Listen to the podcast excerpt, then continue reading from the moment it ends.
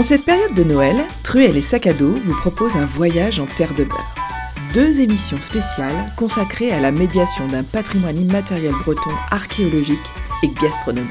Bon d'accord, ce ne sont pas les Bretons qui sont à l'origine du beurre, mais quand même, nous en mangeons depuis la préhistoire.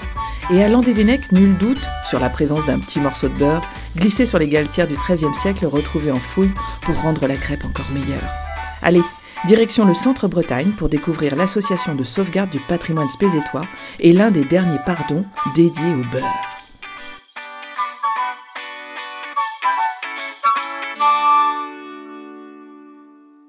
Nous sommes à Le et je suis venue à la rencontre donc de Christelle Henry. C'est la vice-présidente de l'association de sauvegarde du patrimoine spézétois.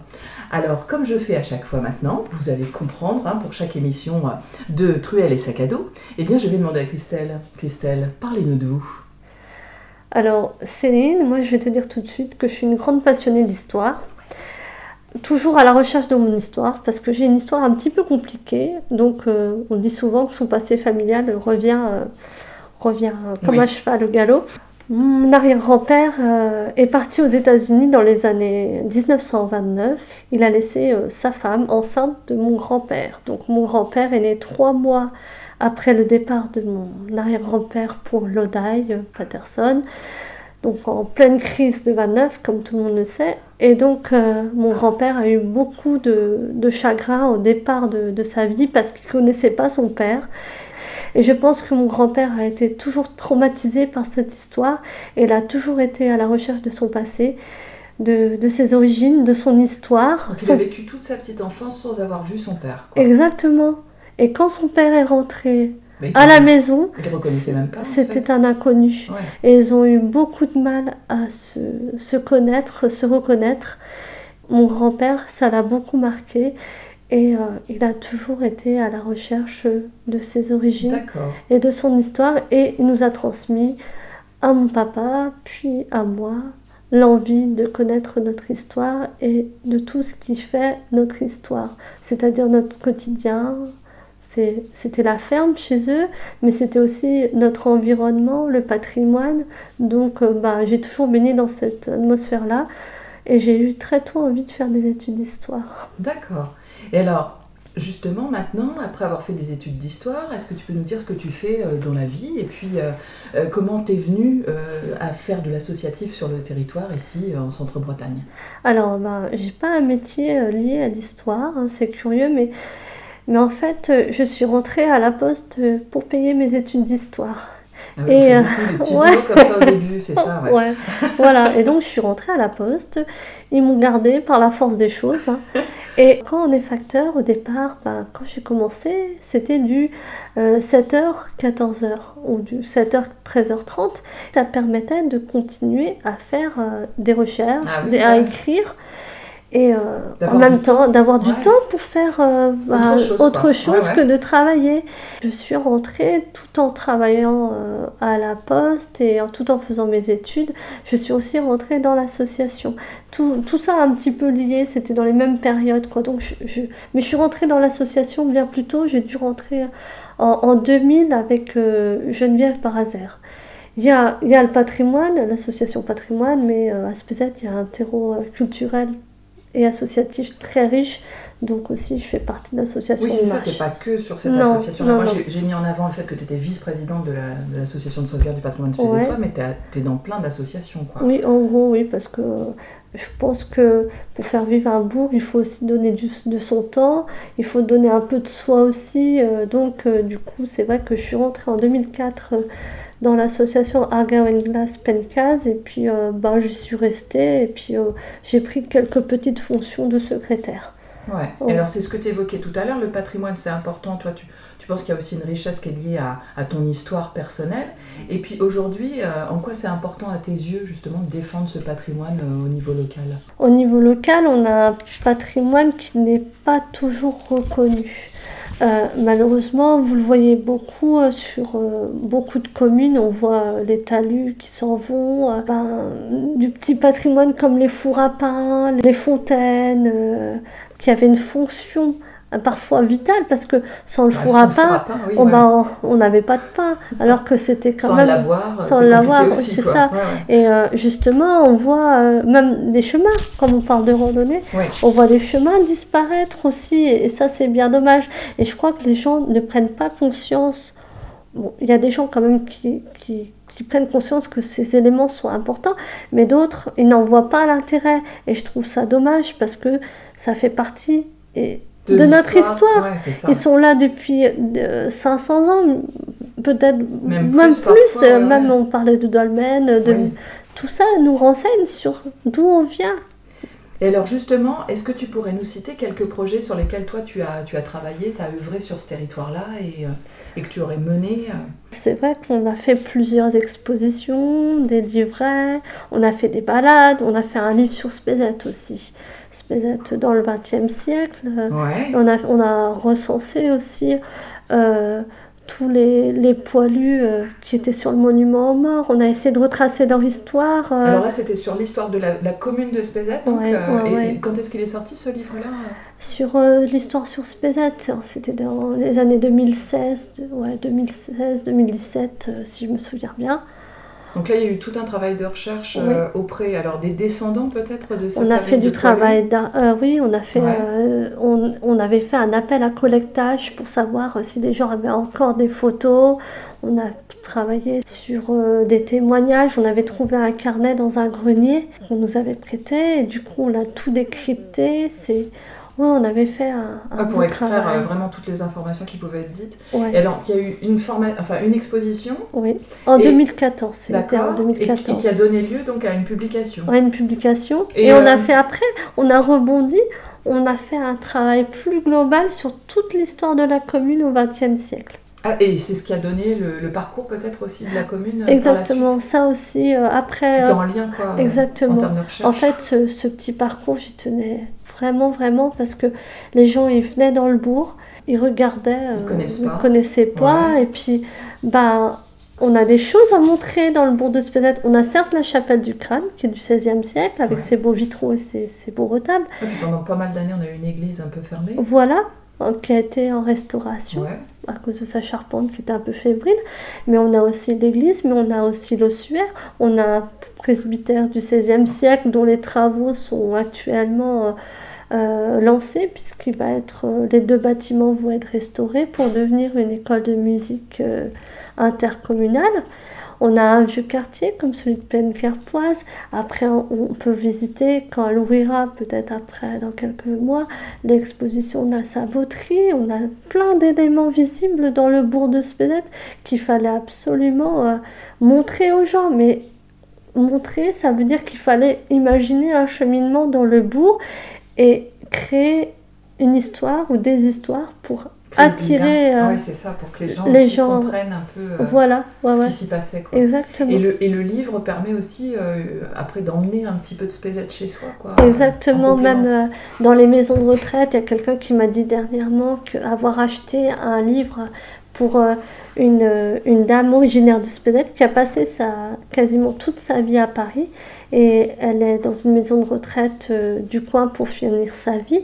Elle n'avait pas le livre et on lui a acheté euh, le livre où elle retrouve tout ce qu'elle a connu, Ouais, son ça. enfance pézétoise dans le En- livre et ça, ouais, Ah, c'est anecdotique, mais en même temps, ce qui est rigolo, c'est Ça que montre aussi ce que ça apporte quoi, en termes ça, de contenu et ça. euh, quand on est éloigné aussi de son bourg parce que bah, Ouais. voilà, on est en fin de vie ou on ça, n'y retournera peut-être pas forcément et, c'est ça, et de, de retrouver aussi ses origines, comme tu disais tout à l'heure, quoi, des, des souvenirs liés à son enfance. C'est ça. ou, euh, Et puis c'est c'est rigolo parce que ce livre-là, cette personne ne l'avait pas, et c'est c'est sa voisine de chambre ou quelqu'un qui, qui était avec elle à la maison de retraite qui avait le livre et euh, elle s'est elle s'est tout de suite prise de passion et ça, pour ce le livre. voilà c'est ça et donc euh, la- le mari de la dame il lui a acheté un livre pour elle euh, pour qu'elle passe son temps à la maison de retraite à consulter ce livre et, Et ça lui c'est crée c'est un ouvrage que vous avez publié euh, en auto-édition avec l'association ou- Euh,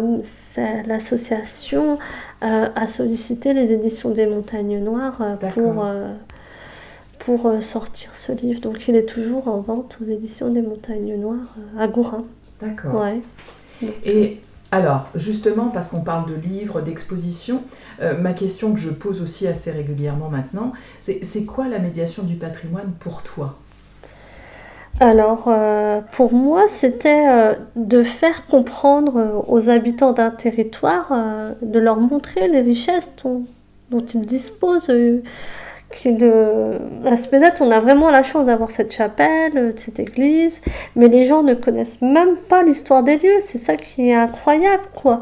Comment les amener à s'intéresser et surtout à sauvegarder les lieux, parce que c'est ça le principal. Ces lieux, ils sont là depuis, je vous disais, 500, 400, 300 ans, mais c'est aussi notre devoir de transmettre aux générations futures ces monuments qui nous ont été... Euh, offert par nos aînés, nos ancêtres. Euh, voilà, c'est ça. et ça serait triste que nous, notre génération ou les générations qui viennent après nous, n'en tiennent plus compte. Et puis bah voilà, il y avait bien là une chapelle, un c'est tout, il y a un trou à la place. Ça, là, il y avait un voilà, c'est ça. bon, il gênait un peu, alors on l'a poussé. C'est ça. Donc pour moi, c'est quelque chose de très important pour dire aux gens, oh là, faites, faites attention, on ne fait pas n'importe quoi. Il y a, ça se respecte, il faut les préserver. Et alors, dans la continuité de cette question, c'était pourquoi ça te semble nécessaire d'en faire ASPZ plus particulièrement, justement, cette médiation? Parce que tu es plus attaché au final à cette commune-là Bah, d'abord parce que je, suis une pure beurre. Hein. même si, si euh, je ne suis là, je, je euh, même si je suis venue euh, vivre à Le Mans, bah, c'était pas forcément. C'est pas très loin non plus quand même. Hein. non, mais les Spézétois, je pense, ont un lien particulier entre eux. Je, je ne sais pas m'expliquer, je pense qu'il doit y avoir un petit peu une identité de Spézétoise parce que quand on se retrouve à l'extérieur, ça m'est arrivé quand j'étais factrice à Châteaulin, dire Ah, bah t'es spézétoise, moi aussi je suis spézétoise, alors tu connais machin, mais oui Donc je pense qu'il doit y avoir quelque chose de très fort. Euh, sur Spézet. Ouais, on a, je pense qu'on a quelque chose de très, très fort au niveau culture. Une dynamique culturelle ouais, voilà, qui est quand même importante, ou même sportive aussi, parce que entre l'école de foot, l'école de Gourel, Exactement. Il, y a, pas mal de. Mais je ne saurais pas m'expliquer le comment du pourquoi. mais, mais, ça tombe bien que tu me parles de pur beurre euh, de Spézet, parce que moi, j'aimerais parler de l'exposition sur le beurre, mhm. sur l'histoire de beurre, bien évidemment. Et, euh, et, est-ce que tu pourrais nous raconter un peu l'histoire de, de l'histoire de beurre? Ah, Alors, moi, j'ai vu seulement l'exposition s'installer après euh, la grande exposition de Saint-Brieuc, parce qu'à l'origine, c'est un morceau de la grande exposition de Saint-Brieuc. Mais c'était en lien avec la construction de la Maison Bleue. Exactement. Euh, je crois Pas de la construction, de la restauration, parce que la Maison Bleue était déjà là. Oui, oui, oui. oui. Toute cette, cette maison, elle a un passé, elle a été restaurée. Et d'ailleurs, c'était quoi la Maison Bleue avant d'être euh, une C'était euh, un magasin de chaussures et un bistrot. Dans les années 30, c'était le magasin Le Guern qui faisait magasin de chaussures et euh, bistrot. Chaussures et, et, et, bistrot. ouais. Ça, c'est original, ça Ouais, ouais, c'est rigolo. C'est plutôt le café-librairie. c'est ça, non, tendance aujourd'hui. c'est café-chaussures, quoi. Oui, ouais. Mais à bon, a une réputation de Las Vegas des bars bretons, hein. Mais à euh, quasiment chaque commerce avait un bistrot à l'époque, euh, dans les années 30, 40, 50. Et chaque euh, commerce avait épicerie, maréchal Ferrand, et vous imaginez tous les petits commerces qu'il y avait avant. Presque chacun d'entre eux avait un coin bistrot. À l'intérieur. À l'intérieur. Donc du coup, la Maison Bleue, à l'origine, était un café un Café shoes. Un café shoes, ouais. Et euh, après, ça a même été un salon de coiffure aussi, avec un bistrot. Martine, la coiffeuse, m'avait raconté il n'y a pas longtemps que elle, sa mère s'était installée là, elle avait installé son salon de coiffure, et une fois l'an, au minimum, elle ouvrait euh, le, un, un, bistrot pour ne pas perdre la licence du lieu. Ah oui, d'accord. Du moment qu'elle ouvrait au moins une fois ou deux par an, euh, ça permettait de conserver sa licence. Exactement. C'est très plaisant. c'était. Ouais. c'est ça. c'est ça, parce qu'en même temps, Spézet, c'est ce qu'on disait tout à l'heure, il y a une espèce d'attachement culturel. Moi, je sais que quand je suis arrivée, il y avait aussi cette histoire de. C'est quand même le, le, village qui avait sa propre monnaie, quoi. Exactement, les lures. C'est ça. Ouais, c'est lors de la fête de la langue bretonne. Euh, c'est d'ailleurs aussi euh, ça qui a fait un petit peu sa réputation un temps, quoi, Gouelard Donc, euh, bon, on a beaucoup à Spézet sont nostalgiques de ce, de ce temps euh, culturel très fort dans les années 80-90. Il y a eu euh, un formidable terreau culturel à Spézet. Il y a eu la fête des Colmores. il y a eu tout un tas d'animations. Il y avait une vie culturelle très riche qui s'est peu à peu essoufflée.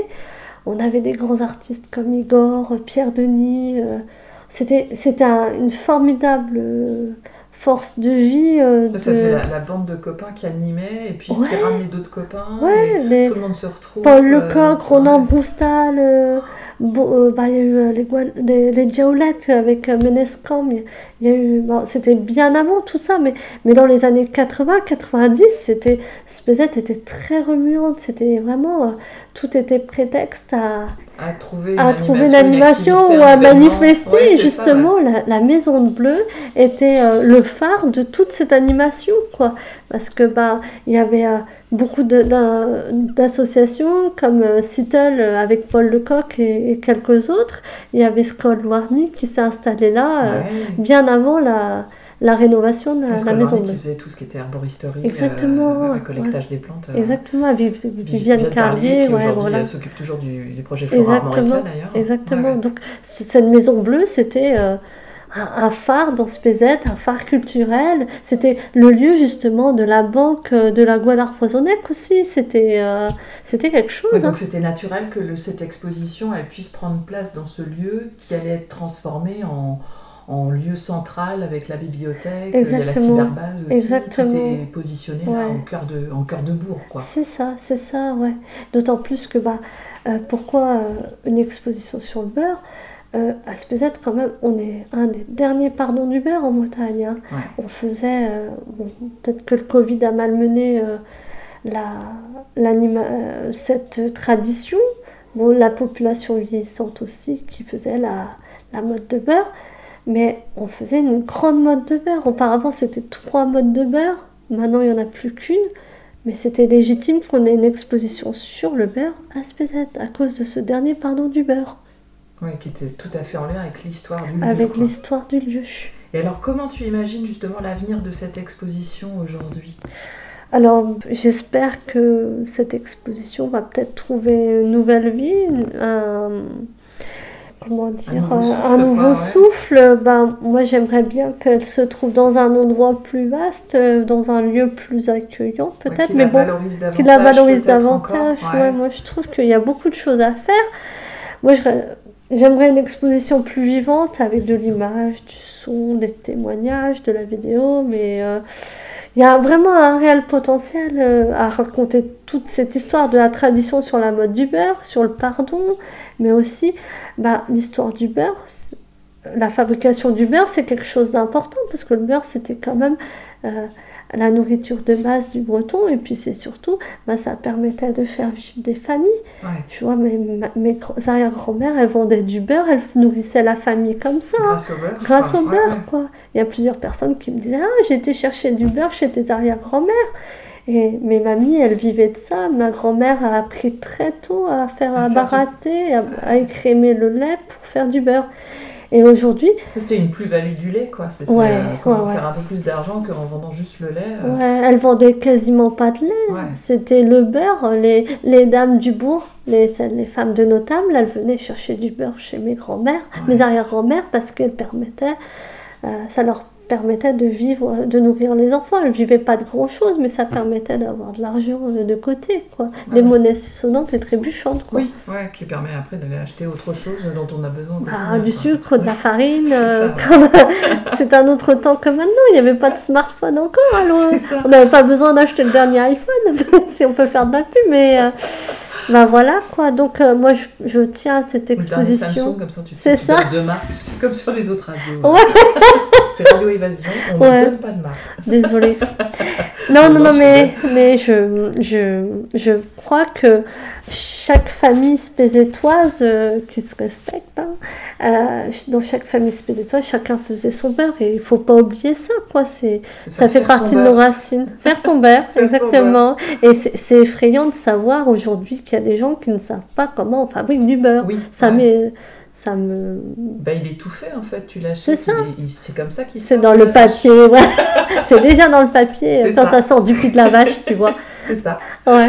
Alors, du coup, quels sont les futurs projets qui sont euh, liés euh, alors, au patrimoine de manière générale, je suppose, mais que vous avez, vous, euh, au sein de l'assaut, et puis peut-être toi aussi par ailleurs, parce que tu parlais d'écriture, je pense que tu as, plein d'autres choses peut-être aussi. Alors, du coup, pour l'association, le, prochain travail, c'est justement c'est c'est la restauration du vitrail de la Nativité à la chapelle. Hein. Oui, euh, c'est en cours. Et, euh, moi, j'aimerais bien qu'après, on pourrait inaugurer justement cette restauration, qu'on fasse une exposition. Euh. je trouve que la nativité, surtout en ce moment, les fêtes de Noël, je crois que c'est très très important pour tout le monde. Aujourd'hui, au-delà de l'aspect commercial, on a besoin de chaleur, de se retrouver autour d'un thème fédérateur. On n'a pas besoin forcément d'être croyant pour, euh, pour euh, avoir de la lumière dans ses yeux le jour de Noël ou euh, pendant, pendant les fêtes de l'Avent. Il faut juste des petites animations comme ça pour qu'on se retrouve autour de, quelque chose de beau. voilà, c'est ça. Se retrouver tous ensemble. C'est ça. Ah je, je, voyais à Laz des mamies qui emmènent leurs petits-enfants visiter des crèches. Des enfants, ils sont émerveillés. Hein. C'est encore le, ce, côté euh, pur, ouais, féerie, ouais, c'est ça, j'y crois et c'est génial ça, quand je le vois, ça, ça, ça. surprend toujours, les yeux qui brillent. C'est ça, c'est Noël avant l'heure quand C'est ça, quand, quand, on se retrouve euh, dans l'exposition de l'abbé Galerne à, à Lignol, là, mais, mais c'est merveilleux, on se demande comment un tel homme a pu euh, avoir cette passion pour ces crèches-là, mais je trouve ça extraordinaire. C'est... Alors l'abbé Galerne, est-ce que tu peux nous en dire deux mots un petit peu Parce que du coup... Euh, Alors, si je ne me trompe pas, ce, monsieur, il faisait aussi des expositions avant à l'église de Guiscriff, de crèche de Noël. Et maintenant, il est retiré. Euh, ça s'appelle l'Ermitage à Lignol. Et cette année, je crois qu'il va relancer, d'après ce que j'ai pu voir, son exposition de, de crèche... Euh, en décembre à Lignol et c'est cette âme euh, a collectionné quasiment toute sa vie, si je raconte pas de bêtises, des crèches de Noël. Il allait même très loin en chercher, je crois, en Europe, à travers le monde, où il en reçoit aussi. Et euh, bah, c'est magique. Et je crois que cette année, le thème, ça sera euh, l'Asie.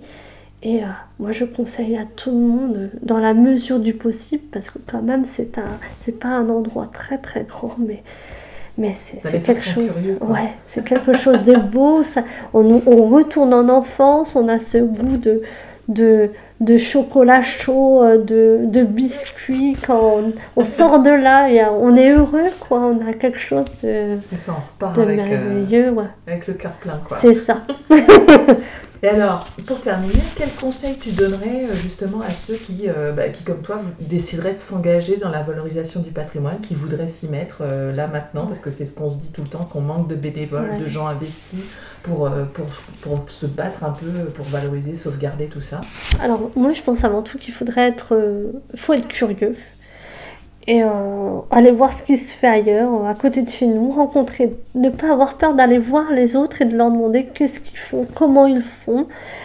Euh, d'engager la conversation. C'est ça, de, faut... de se prendre en main. Voilà, ouais, ouais. ce qui me faisait toujours rire quand j'ai commencé à faire de la randonnée avec euh, Ronan Broustal dans, à Argawen. Euh, au détour d'un chemin et trouvait toujours quelqu'un, allait lui demander euh, Mais qu'est-ce que tu fais là ben, Et il engageait spontanément la conversation. Et on revenait toujours après une randonnée à se dire bah, Tiens, on avait vu tel type qui avait, faisait telle chose. Et ben, on était riche d'avoir, d'avoir un savoir en plus. Et je pense que c'est ça. Faut pas avoir peur d'aller voir les autres et d'apprendre. On plus forcément prendre, euh, faire cette démarche-là. Ouais, prendre des chemins de traverse et surtout bah, ravaler un peu sa fierté parfois. Hein, je veux dire, sortir euh, de sa zone de confort. C'est ça, c'est ça. Exactement. Bon, parfois on se prend des vents. Hein, qu'est-ce qu'on y peut Il y a des gens ils veulent pas nous parler. Qu'est-ce que tu veux Voilà, c'est ça.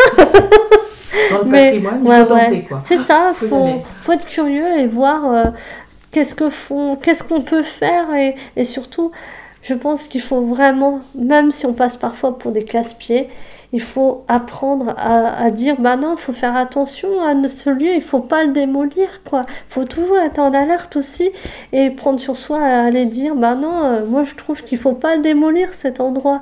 Mais c'est ça, toi, sur les projets que tu as eu à mener, au final, tu as appris aussi sur le terrain, en fait, à, à, monter les dossiers, à faire les demandes de subventions, à, alors ça, euh, j'ai eu de la chance parce que Claire, euh, c'est une super technicienne pour ça. C'est quelqu'un qui, qui, est passionné au niveau des dossiers. Rien ne lui fait peur. Euh, elle sait gravir la montagne, quoi. Et toi, ça t'a appris à gravir la montagne aussi quoi, Ouais, je, pense que au piolet. avec quand je suis rentrée avec Geneviève dans l'association Sauvegarde du patrimoine et, et avec Claire, elles m'ont appris à, à, à, me battre, à, dire bah non, rien n'est ridicule dans la vie, il faut se battre si on veut obtenir quelque chose.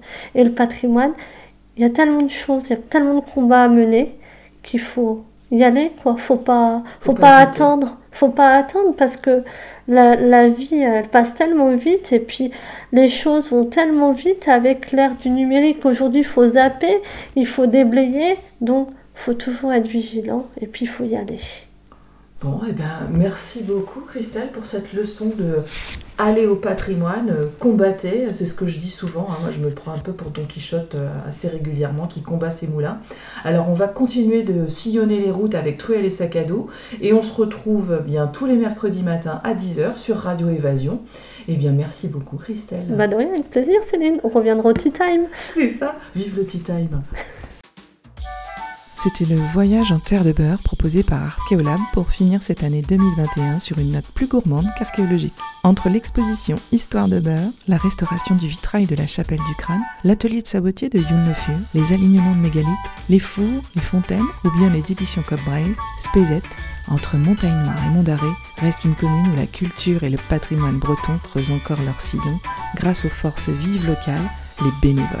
Et pour revenir sur l'abbé Galerne, évoqué rapidement par Christelle, il a sillonné le monde pendant plus de 25 ans pour monter sa collection de crèches, qui désormais ne sera plus présentée à Lignol. Et comme à Spézette, de nombreux bénévoles recherchent une nouvelle solution pour qu'elle continue d'être visible. De notre côté, Truel et Sac à à l'aventure pour cette nouvelle année 2022. Et nous comptons bien en prendre plein les yeux et vous en mettre plein les oreilles. Alors, blau